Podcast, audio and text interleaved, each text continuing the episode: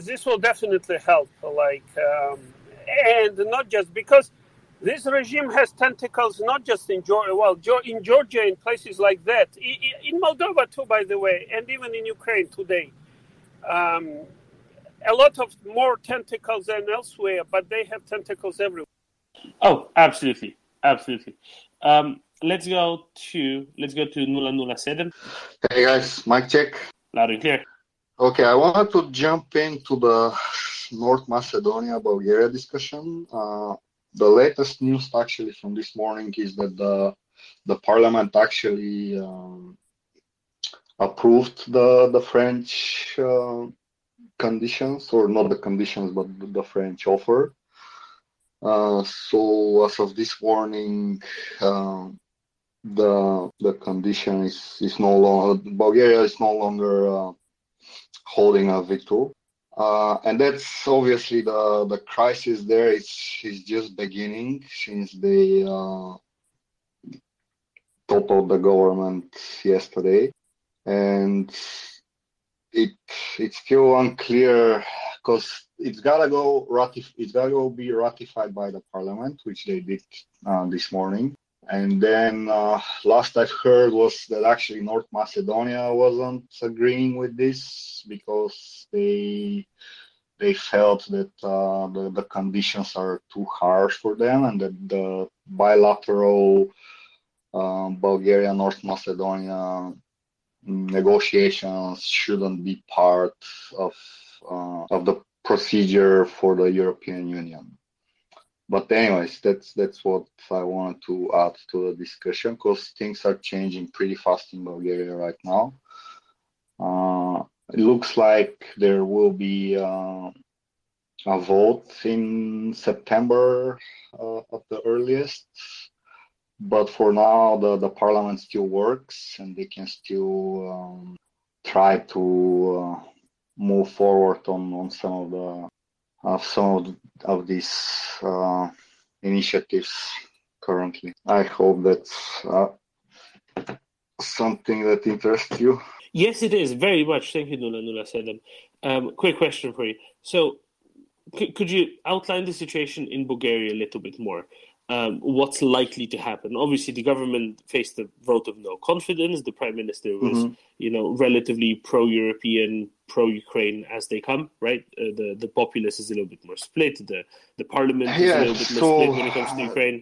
Yeah, so this split in the society is reflected in the parliament. Obviously, that's how democracies work, I guess.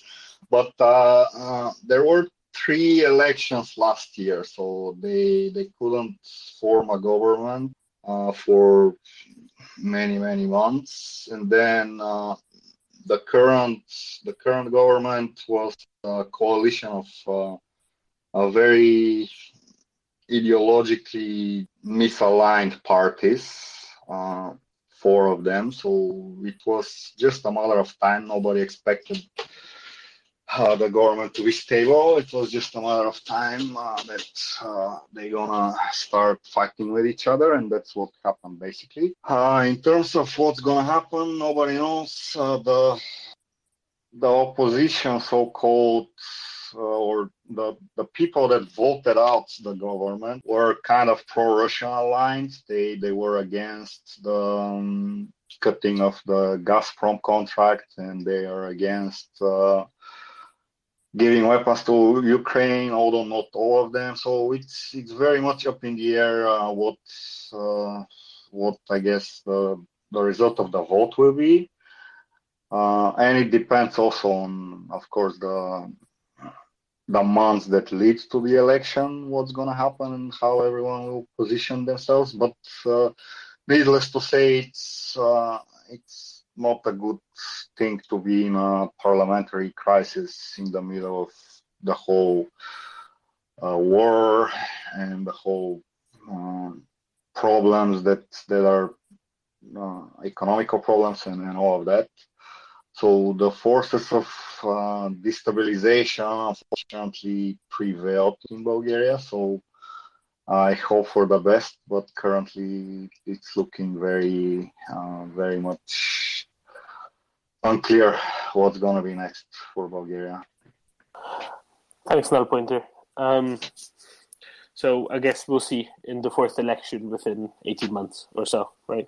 Yeah, yeah. I, I really don't want to go to the, I guess, Italian model of uh, governing, where you have unstable coalitions and frequent elections. But so far, it seems like we're heading this way. No offense to our Italian friends, obviously. Uh, it's just how it is, I guess, in the south. And with that, I'll jump down. Thank you, guys. Thank you, Null Pointer.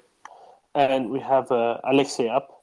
Um, Alexei, um, would you want to introduce yourself to the group, maybe? I don't think you've uh, spoken here before, uh, but I think I've read you before. So.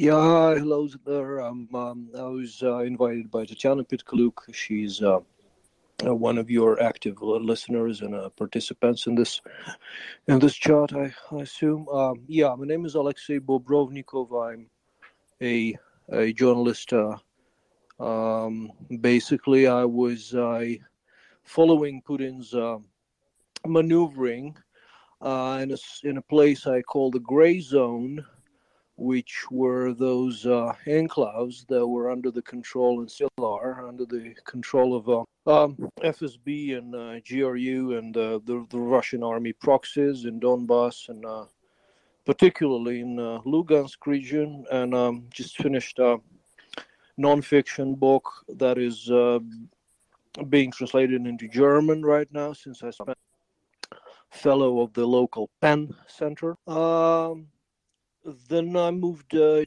Tbilisi, one of my basically favorite locations to, to work. I in Georgia, not the, the you know the American Georgia, but um, Georgia in uh, southern Caucasus. And um, when the whole uh, the whole uh, so-called uh, special operation, the actual full-scale war uh, that was started by the, the Moscow midget I moved back to Ukraine to to join the International Legion for a little while. Uh, and we kind of fought a little bit in Kiev, and I'm back to my normal media work uh, since May, basically. So that's the the long story short. I'm I'm now in Ukraine, not in the combat zone, um, not even close some few hundred miles from there, but still in Ukraine, and probably will be back in the capital in a couple of weeks. And uh, so basically, you know, that's the story. Open to so you know, uh, speaking of uh, Russian tactics, I was actually trying to discover the the smuggling route. Uh, then uh, it i mean this is the thing that was a pretty typical situation for the the first years of war when the russians were exploiting the occupied territories uh, in order to create the the shadow economy that would help to support their proxies and their own kgb guys back there we're talking about drugs potentially heroin but um, what i was able to discover was the the precursors to to produce the dirtiest drug in the world. They, they call it the heroin for the poor. It's called the crocodile in the local parlance.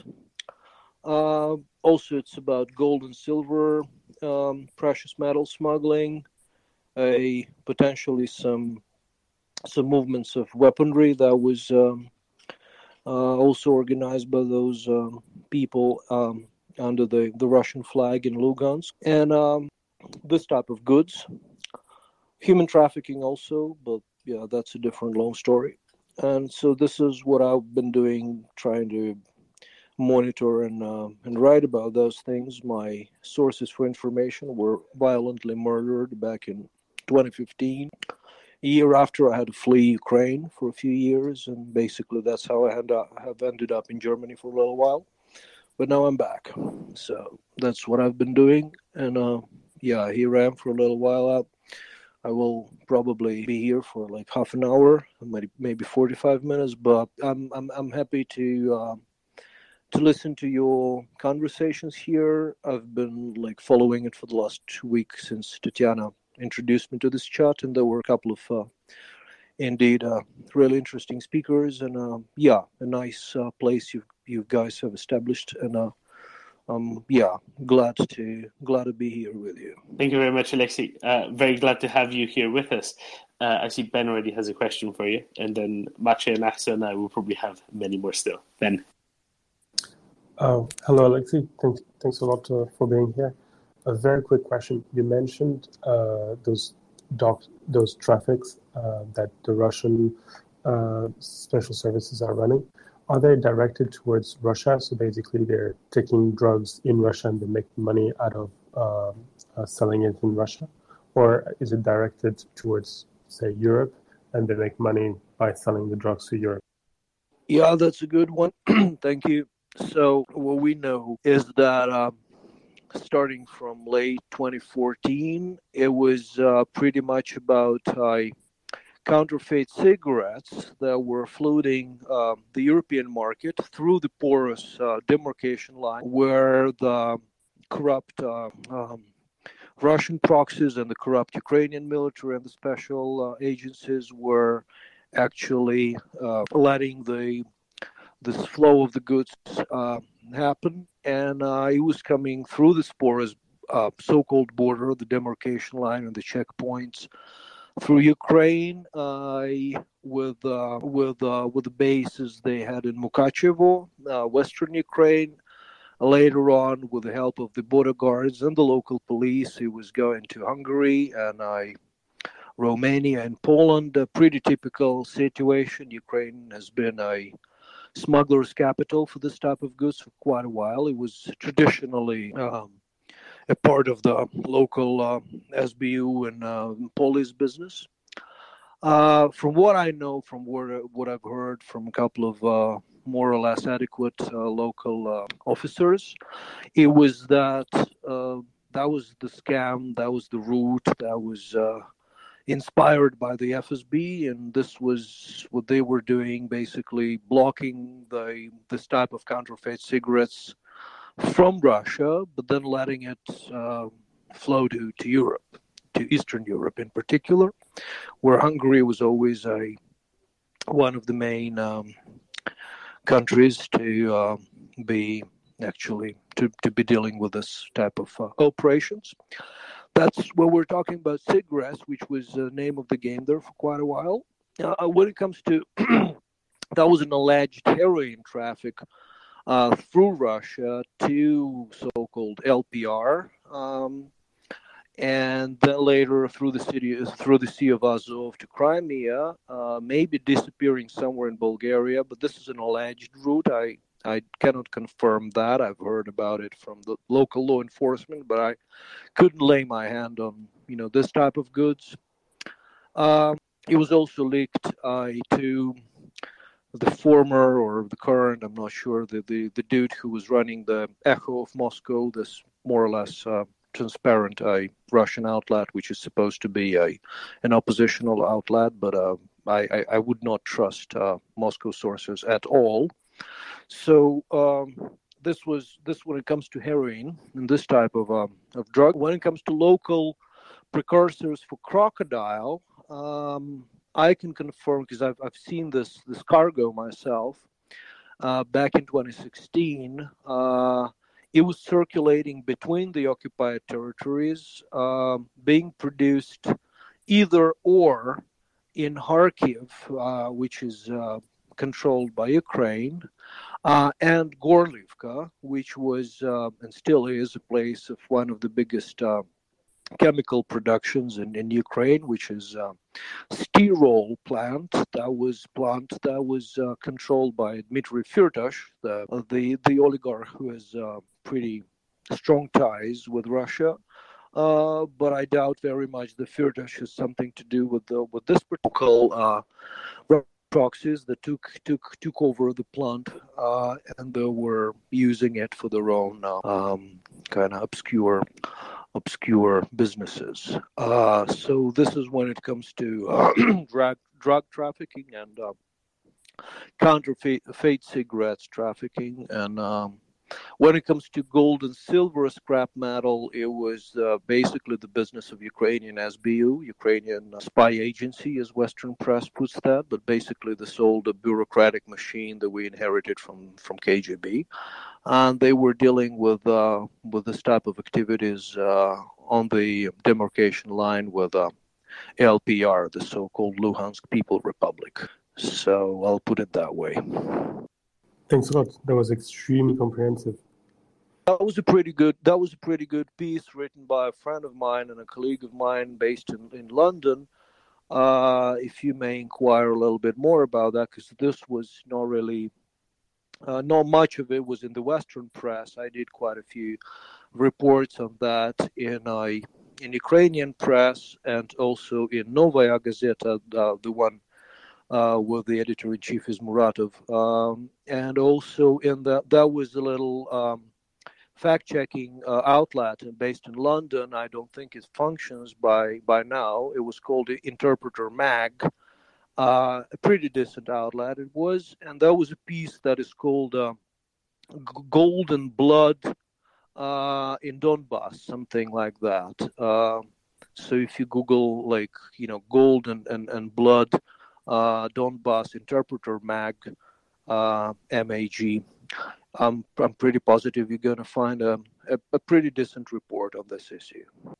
Thanks, Alexei. And just want, want to highlight right how much effort had to have been gone over the past five six years uh, within Ukraine with very extensive assistance from the outside to root out such uh, you know insidious elements within the SBU who would be doing such things, um, and uh, you know re- restructure uh, restructured agency throughout.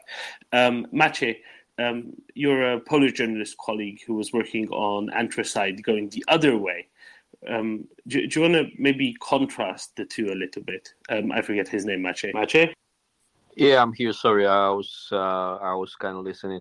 No, so Michał Potocki was the name, and uh, yeah, the anthracite was going first to Russia, stolen from the mines that were operated on the DPR and uh, LNR uh, territories, and um, and then it was uh, shipped as Russian uh, coal, basically, to Europe, and there were no questions asked. Uh, many dealers, small dealers of Europe in, in Europe of coal were involved in that, and yeah, that was that. But uh, but it's just it's just so interesting because you know uh, we often look at even what happened in 2014 uh, through the lens of war, and of course it's, it's the probably most more important lens. But all those you know shady business deals that were uh, there is, is, just so interesting. So I, I would have uh, a question for Alexei. What happens right now, uh, in your estimate, in uh, because we know that from Donetsk and Lugansk, many people that were aligned with Russia they actually left before the start of the war. Uh, how are the territories functioning, and uh, and also in terms of illicit uh, activities that were ongoing there? How the war, the, the full scale war, or the re-invasion from the 24th affected what happens there? Yeah, thank you for that one. Um, I, do not have a direct access to my sources uh, back in the occupied territories. Um, some of them are probably dead by now. Some of them have fled, as you mentioned. That's true. Uh, from my colleagues in Odessa, which is uh, one of the smugglers' uh, havens in Ukraine, always was, since the times of uh, certain Victor Bout and his uh, associates and this type of activities that were pretty uh, closely connected to the port uh, at the time. Uh, so, from my sources there, from my fellow colleagues who did follow this type of activities when I was away uh, from Ukraine for a few years, uh, the the smuggling activity at that scale has uh, completely stopped on February 24th since the beginning of the full scale invasion. So, you know, when we're talking about Donbass now, we're talking about bloodbath for, for both parties, uh, for Russians, luckily, more than for anyone else. And we also know about the losses on the uh, DPR, so called DPR side, which are uh, drastic. And um, Ukrainian military is doing a formidable job back there right now. And it's not about, in my understanding, it's it's not about smuggling right now. Uh, and um, basically, Putin Putin's people have killed the the gray zone uh, they've created uh, a while ago. uh, by basically starting this, you know, the full scale war. So this is what I know, and this is what I understand from the current situation. Although for the last, uh, for the previous seven years, starting from I would say November 2014, were when first murders were um, taking place in, in, in Ukrainian controlled Donbass and in the Russian occupied lands also.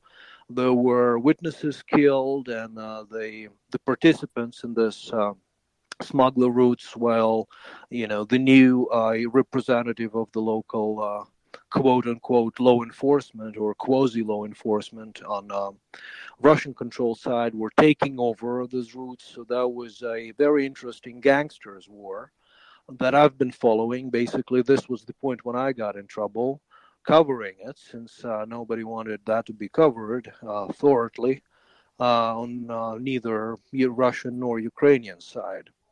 So for seven years, it was the name of the game there. Right now, in my understanding, the full-scale war has uh, has blocked any any potential activity of that sort.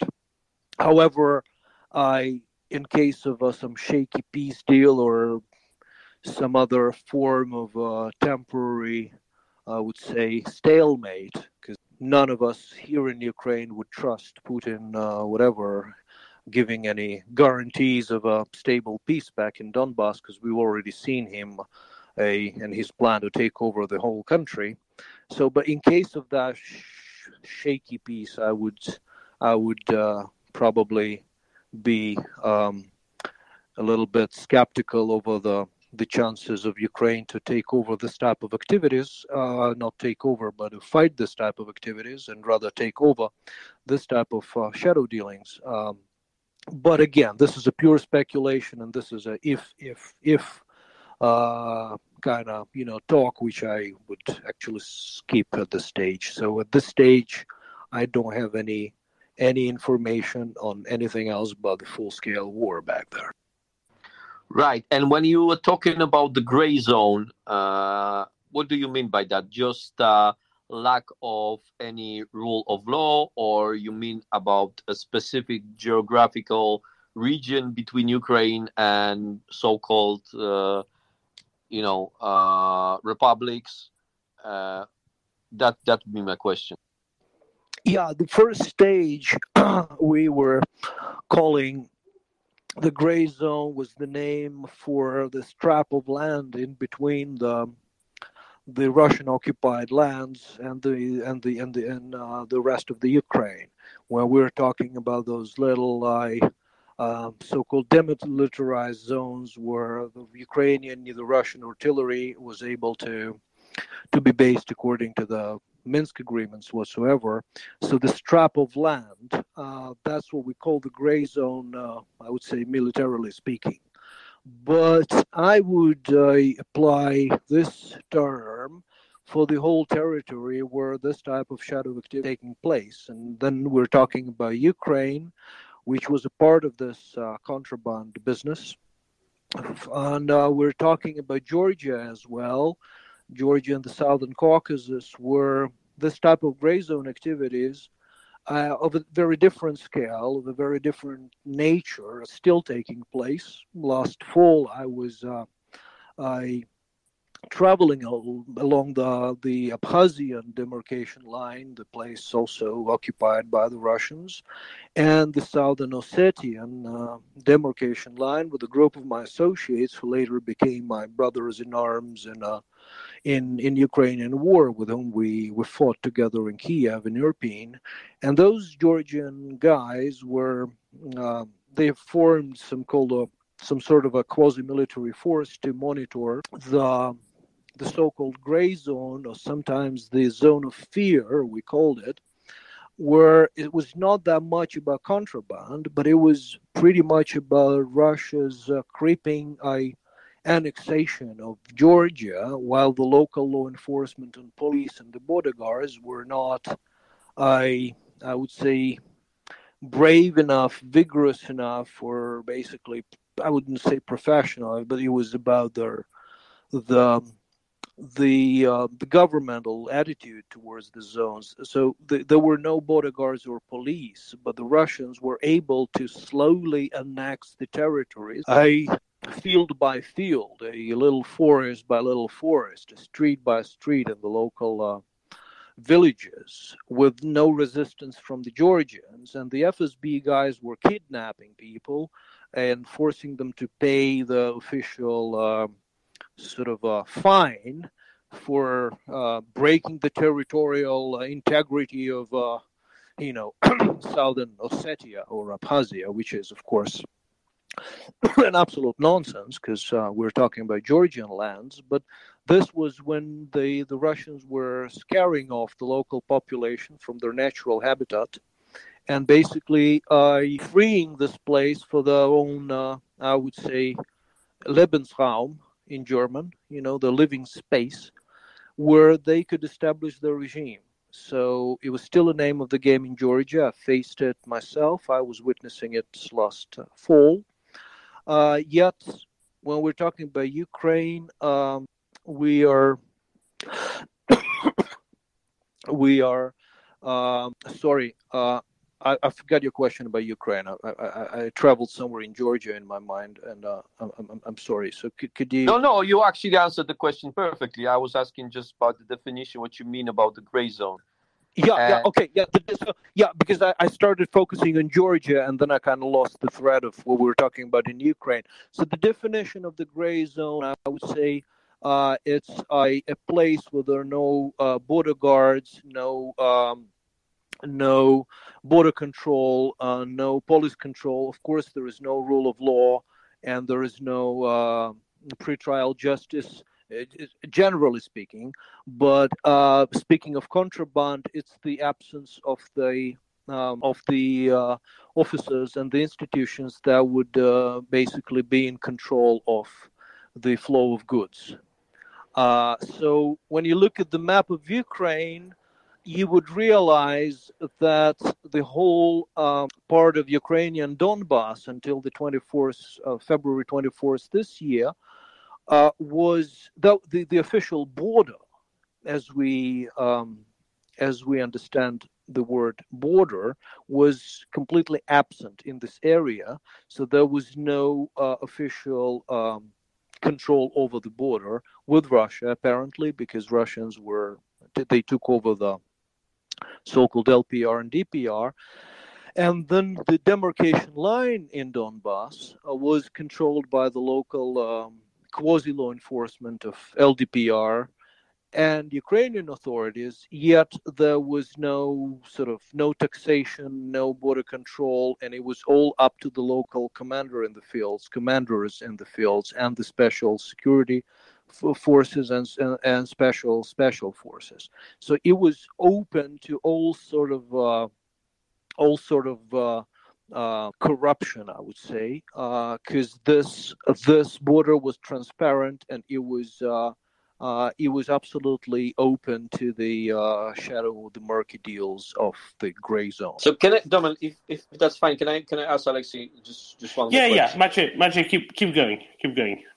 So, sorry, I, I don't know how to ask this question exactly, but the thing is, what interests me most, I think we don't know much, and we have a person that that been there in those gray zones in uh, Russian occupied areas before 24th, right? Uh, what were the people that were engaged uh, in both the illicit activities, the illegal activities, and uh, and were part of Russian-backed local administrations, right? Because I've read that at, the start when uh, you know Maidan was happening, and uh, uh, you know at the start of uh, when the uh, Crimea annexation was happening, there were some leaders that were local, more or less, from from political fringes, but they were then they were kind of supplanted by some more serious people that were more direct backed uh, by Moscow. So, so if you can just put a color on the who's who's the big player there? Are they locals? Are there people that came uh, from Russia because they saw opportunity? If you can speak to that, that'd be great. Yeah, so we got we got a court hearing, which is unfortunately not not open to public. Uh, that's going to happen in Lviv, Ukraine now. It's about the uh, certain uh, Viktor Medvedchuk. Of course, most of you have heard of this uh, of this uh, chap. I, you know, being in a in uh, this type of godfather and godson and goddaughter relationship with uh, with Putin. Uh, so this guy, who was always in the shadow uh, of Ukrainian politics, was actually one of the negotiators between the Putin regime and the then president of Ukraine, Petro Poroshenko, uh, and helping him to organize one of the um, routes of transporting coal into Ukraine and we already know from one of the comments here and uh, i mean i know about it from of course from the open sources way before that about this stolen uh, coal from ukraine that was going to, to kuzbas region and then being exported into europe.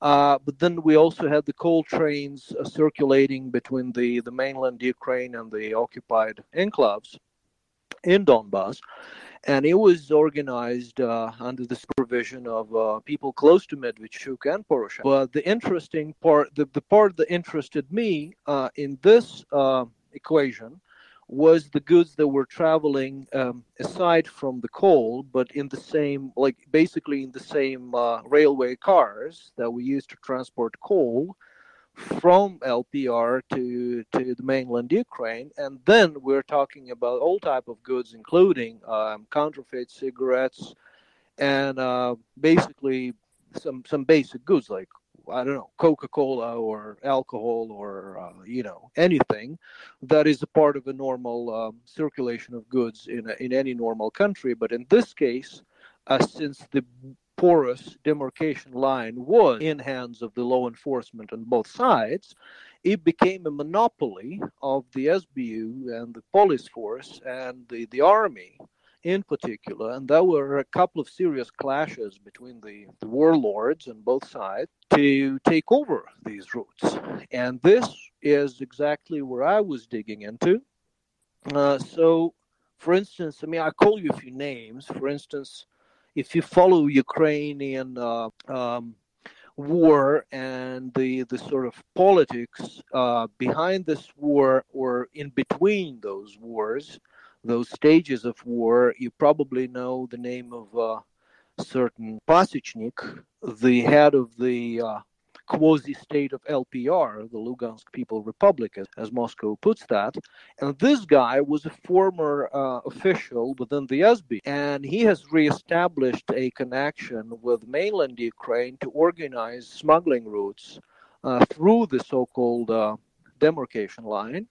Uh, and actually, he was for in in if, of of all the stories that I uh, that I know about him, I would uh, rely on the story that I myself has fact checked a while ago. It was about uh, gold and silver uh, scrap metals and the gold and silver being transported in between those territories. And he and the other uh, former SBU uh, official on the other side, on the Ukrainian side, were the organi- organizers of this of this route. So it's just it's just the tip of the iceberg of this whole uh, corruption and the, the smugglers business, but I think it's pretty uh, picturesque. Alexei, um, I have a very silly question for you. What was the economic motivation to smuggle stuff out of the LPR, so quote unquote the LPR, right, Russian occupied territory, Russian FSB controlled territory of Ukraine, into mainland Ukraine, as opposed to just sending it into Russia because that's probably a bit easier, and then exporting it wherever from there.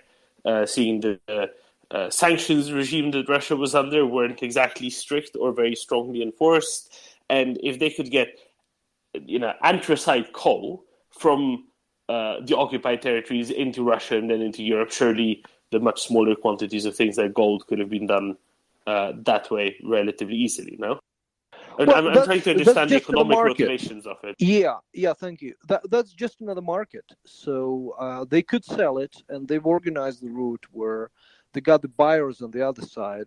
I uh, and uh, that was uh, that was uh, a pure, uh, dirty kind of you know, but still a market economy. But it was functioning under the supervision of the security forces since they got all of a sudden got in control of this demarcation line without any any official procedures. And so they created the procedures of their own. And uh, i was uh, you know the question about who benefited from that and why russians would actually you know deal with this crap when they they they had a goal to you know to conquer ukraine to take over the land and why mess up with this whole uh, you know, smuggling um, business uh, was was a question that I've been asking myself for years and years, because it's it's you know it's not about Mexican cartels, it's not about those zillions of, of dollars, it's not about that type of uh, you know uh, juicy, fruity kind of you know good that you could sell easily everywhere, and uh, uh, but I came to the conclusion that it was the way the Moscow was making um, uh, their own uh, military activities in, in, in Donbass and making their own life uh, and the life of their proxies in Donbass easier and making the war cheaper. So they were helping their own proxies to kind of um, raise their living standards, if you will, you know, to get something more than the the the dotations from the um, federal Russian uh, budget, uh, and they were helping they also them under, to establish sorry, the, Alexei, the, business of their own. Yeah, yeah, Alexei. They also undermined the rule of law, which is a precondition. It's called softening up, and uh, they had to soften up the territory, uh, infiltrate the uh, area, the culture, find as many people as they can who can collaborate, so that they can more easily rule the space which they need in order to build up for the invasion.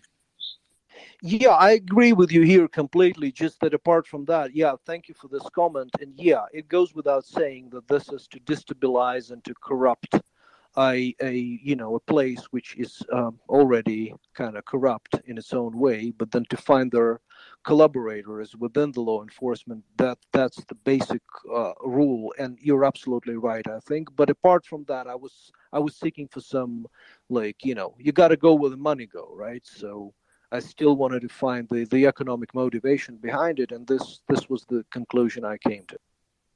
Thanks, Alexei. Um, so let's go on to. Oh yeah, Maciej, go ahead. Yeah, just just I wanted to add to, and Axel is right, and Alex is just great points.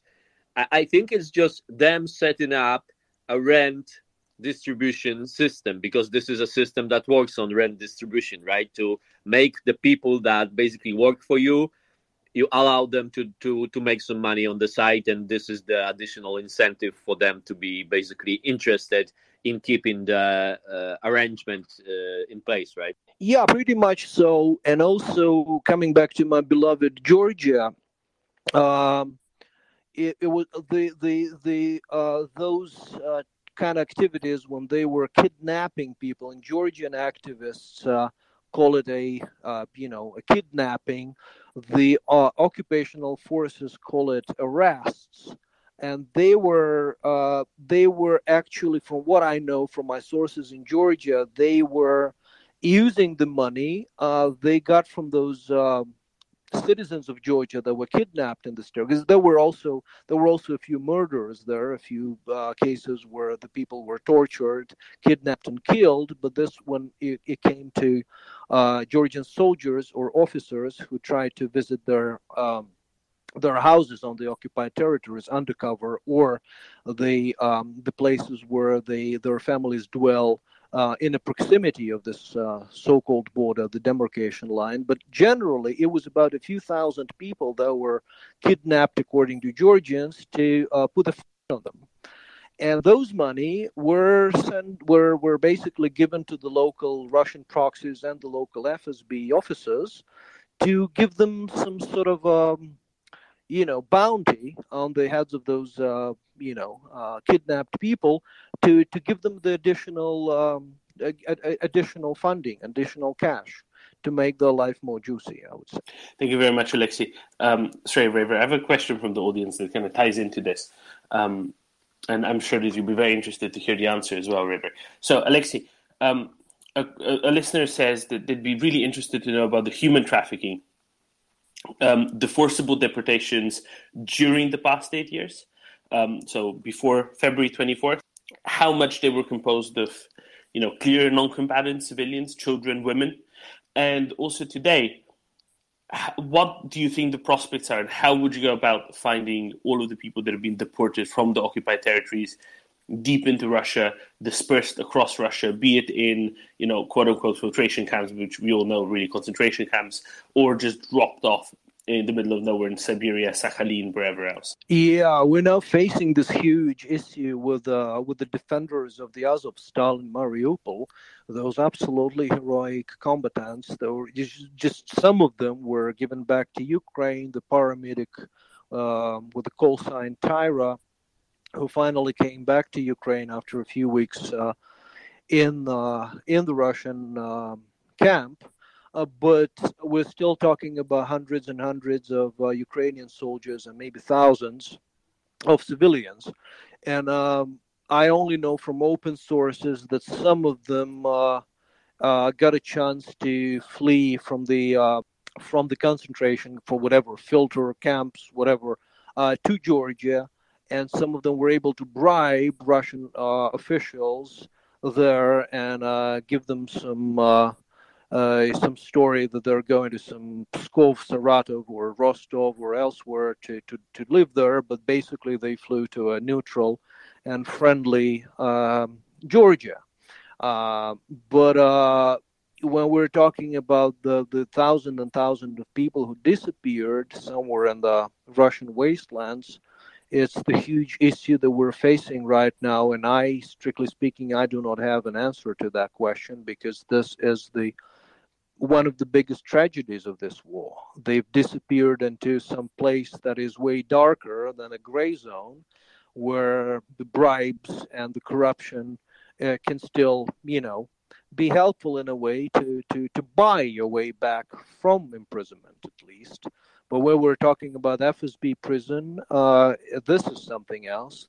It's a totalitarian state, and I, I do not think that I have to explain that because you're pretty pretty much aware of what it is. So, hell, yeah, they they're lost somewhere there, and uh, we we got no clue what happened to them at this stage. Maybe Kuleba Dmitro, the the foreign minister, would have some more to say to comment on that because I'm I'm I'm not even close to any group that negotiates. Uh, the terms, how those people, particularly people of uh, Azovstal, would be released. But uh, I I have this very dark and itchy and uh, and terrible feeling about them, to be honest with you, and I got no answer to that question. And thank you, Alexei. And it's not just about the hundreds of brave defenders of Azovstal, right? But also, of course, the hundreds of thousands, uh, more than a million and a half Ukrainians that Russians admit to having, you know, they say evacuated, but we all know that I mean that means deported um, into into Russia. Um, That was a pretty good story on Guardian newspaper. I think it was a week ago. Uh, they the the uh, the journalists have uh, uh interviewed a few um, of those who escaped this fil- fil- filtration camps um, in uh, in Taganrog and Rostov on Don. Uh, the people who were able to flee to to, to Georgia to Tbilisi, and I so yeah, those people who were not under um, some sort of a you know, whatever you know uh, uh, criminal uh, um, uh, in criminal records of, of Russians or whatever, they were able to flee.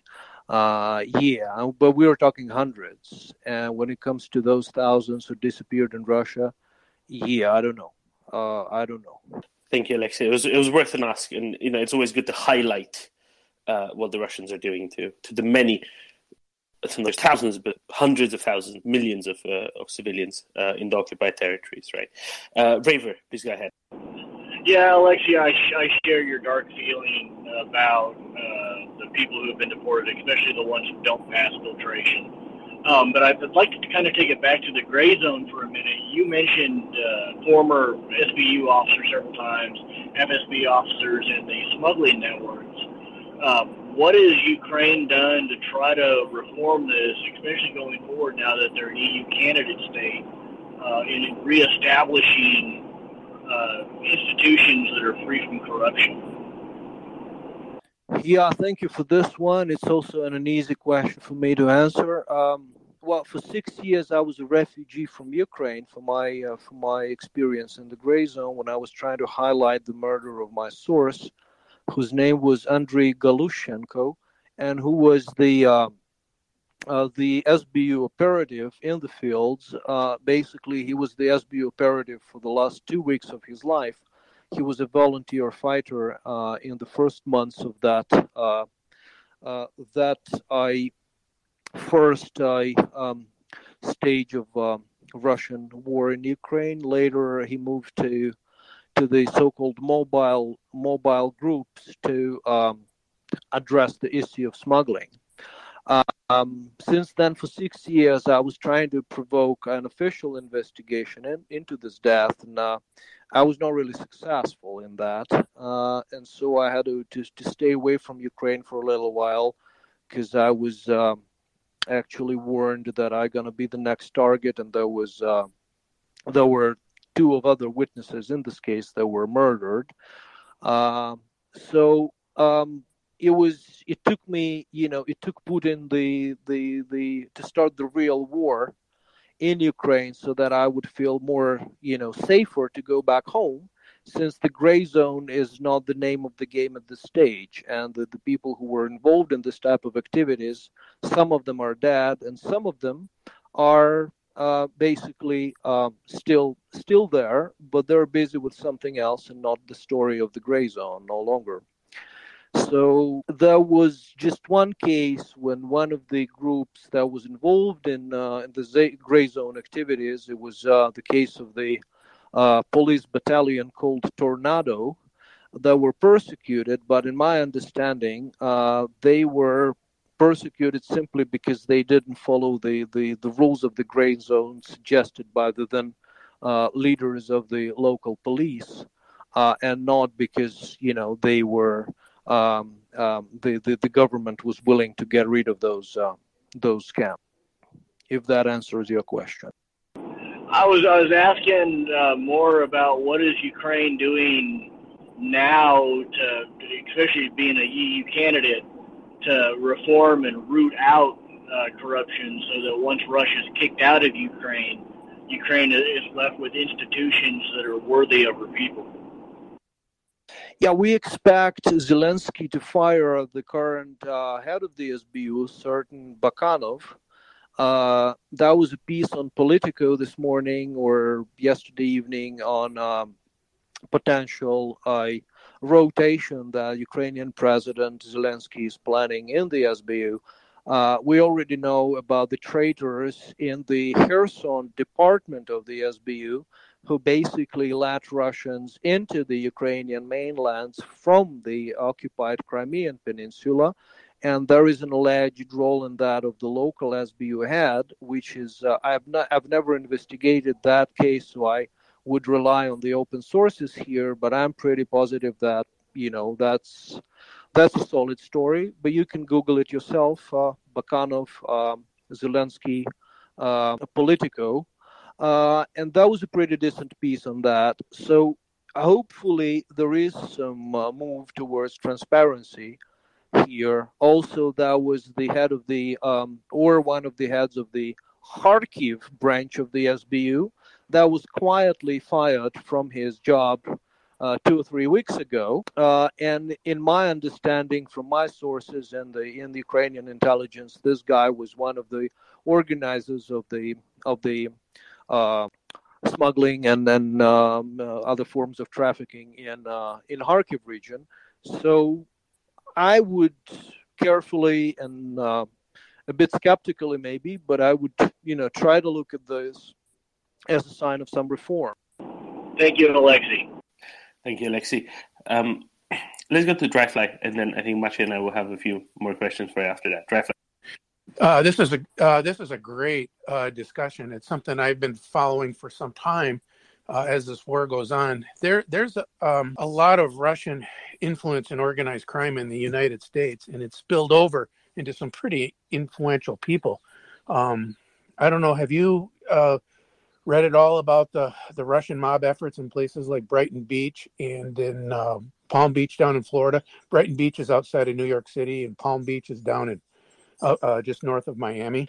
Yeah, I was doing, uh, you know, this old school reportage, meeting witnesses in the fields, and not really relying on open sources or you know big data journalism. I was doing this, you know, old school, uh, you know, uh, World War II style uh, of of journalism for the last ten years, uh, honestly. So. Um, uh, I'm in touch with a few people from Bellingcat and Aric Toler, of course, and I, I try to help them in their own inquiries, uh, but more into um, you know my part of the world, I would say.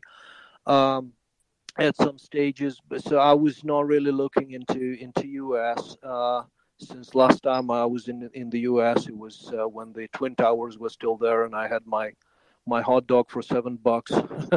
on the lower well, tower, and you know, so it was. Well, uh, well the, reason, the reason I bring, ago. Yeah, the reason I bring it up that I think it has salience with the efforts that are in Ukraine and other parts of Eastern Europe. Um, Manafort, you know, we've all heard about him and the connections to the Republican um, changing of the Republican platform, basically almost as a coup overnight in 2016. Um, he had close contacts to Firtash, and of course, um, the elder Parnas you know, he had connections to Firtash as well, and they were involved in in the in, in Ukraine with Giuliani. Um, there was some some suggestions, at least here in the states, that they were actually influ- influential in trying to get a number of otherwise non-pro-Russian um, administrators to to go pro-Russian, and, and no one's really really sure what was behind it whether it was contraband, whether there was promises of money, whether it was just convenience. Um, but there seems to me to be a thread that's tied closely between what has gone on with the Russian um, active aggression, going from passive aggression to active aggression, you know, around 2014 uh, to where we are today. And I think a lot of it, more of it ties through some of the U.S. organized crime than any of us here in the U.S. want to admit and um, there's a there is a blogger uh, on uh, Twitter that's worth following. She her name is Link at Lincoln's Bible. Have you ever read any of her stuff? Hello, Alexei. Did you catch? Uh, did you catch your question? Oh yes, uh, thank you, thank you. I yeah, thank you for that. Uh, if you would be so kind to DM me uh, with the link to her page, um, I, I, will. And she also has my connection is, is not is not superb here, so I would follow her with great I, pleasure. Yeah. Yeah, the reason I, I bring it up is that I think right now, especially in the West, that it's really important as we support Ukraine in this effort because it's really supporting all of us that we realize we have a, a, more of a dog in this fight than they will ever know. Uh, Lincoln's Bible did a lot of research on the connection between the Russian organized crime, FSB, all of the crap that's going on in Eastern Europe, whether it's Transnistria, Ukraine, up toward the intimidating the uh, the Baltics, okay, as well as what has gone on with organized crime in the Americas. So I just wanted to thank you for your just and by the way, Firtash seems to have a, a, a locus through all of it. Um, so the, the point is is that I, I think it's more important to us than any of us will ever know. I can't speak for people in Western Europe because I don't follow it as closely there. But my guess is that it's wrapped up in a lot of the problems you're seeing in German politics and German businesses and banking, like at Deutsche Bank more than we will ever, the more than you guys even realize. So this is extremely important as this war goes forward, as Ukraine wins, and as we create a new world order that tries to carve out these this contraband, this these organized crime elements, because we'll never be free of it until we really get to the root of some of those. That's the comment I wanted to make, and thank you for your talk. Yeah, thank you for your comment. That's that's indeed extremely important. When I was doing, you know, I was doing my little, uh, you know, drop of this work, uh, you know, a drop in the ocean of the of the organized crime and corruption, and I was relying on the sources that I could physically meet in Donbass and uh, you know try to verify their uh, testimonies, their uh, their information in the fields directly being there on the spot. This is what I was doing, and this is why I basically uh, was focusing on this very local type of activities. Um, sometimes they led to pretty interesting play. Of course, you mentioned Manafort, you mentioned uh, Trump's associates, and uh, this is extremely important to understand the scale of these operations. Uh, from what I've I've witnessed myself, for instance, I give you another couple of another couple of uh, of interesting hints here. Uh, potentially, maybe they lead somewhere, maybe they won't. I don't know, honestly. But what I've been doing, uh, part of my job uh, in the last couple of years was uh, trying to um, to check the gadgets of the murdered investigators in the fields, uh, which were basically destroyed by Ukrainian law enforcement after their murders, and they were later brought to me by the families and the closest associates of those people including Andrei Galushenko, who's um, who was my direct source and a friend of mine in the fields. And uh, one of the documents that I was able to recover with the help of my friend from Copenhagen, uh, we uh, we got into a draft of one of his investigations, and we got the understanding that one of the closest uh, associates to the then Ukrainian President Poroshenko uh, the um, businessman whose name is Kosyuk, who is uh, and still owns uh, quite a big chunk in uh, in Ukrainian agricultural business, was directly sponsoring, or directly funding uh, one of the funds that Poroshenko has established to improve his standing in the West. And this was the exact fund from which certain Ambassador Kurt Volker has received some royalties um, in the in in the in the years of 2016 2017 uh, which was an indirect but a very important sign to me uh, that I, the then Ukrainian government was using the grace. And uh, coming back to Kosyuk, uh, from the documents that I got uh, from the investigator who was already dead, this gentleman got a direct access to trading in the gray zone, which uh, of which most of the Ukrainian businesses were denied uh, the excessive. So it was this type of shadow economy that was fueling the local politics, and of course, it was also influencing somehow um, the image of Poroshenko,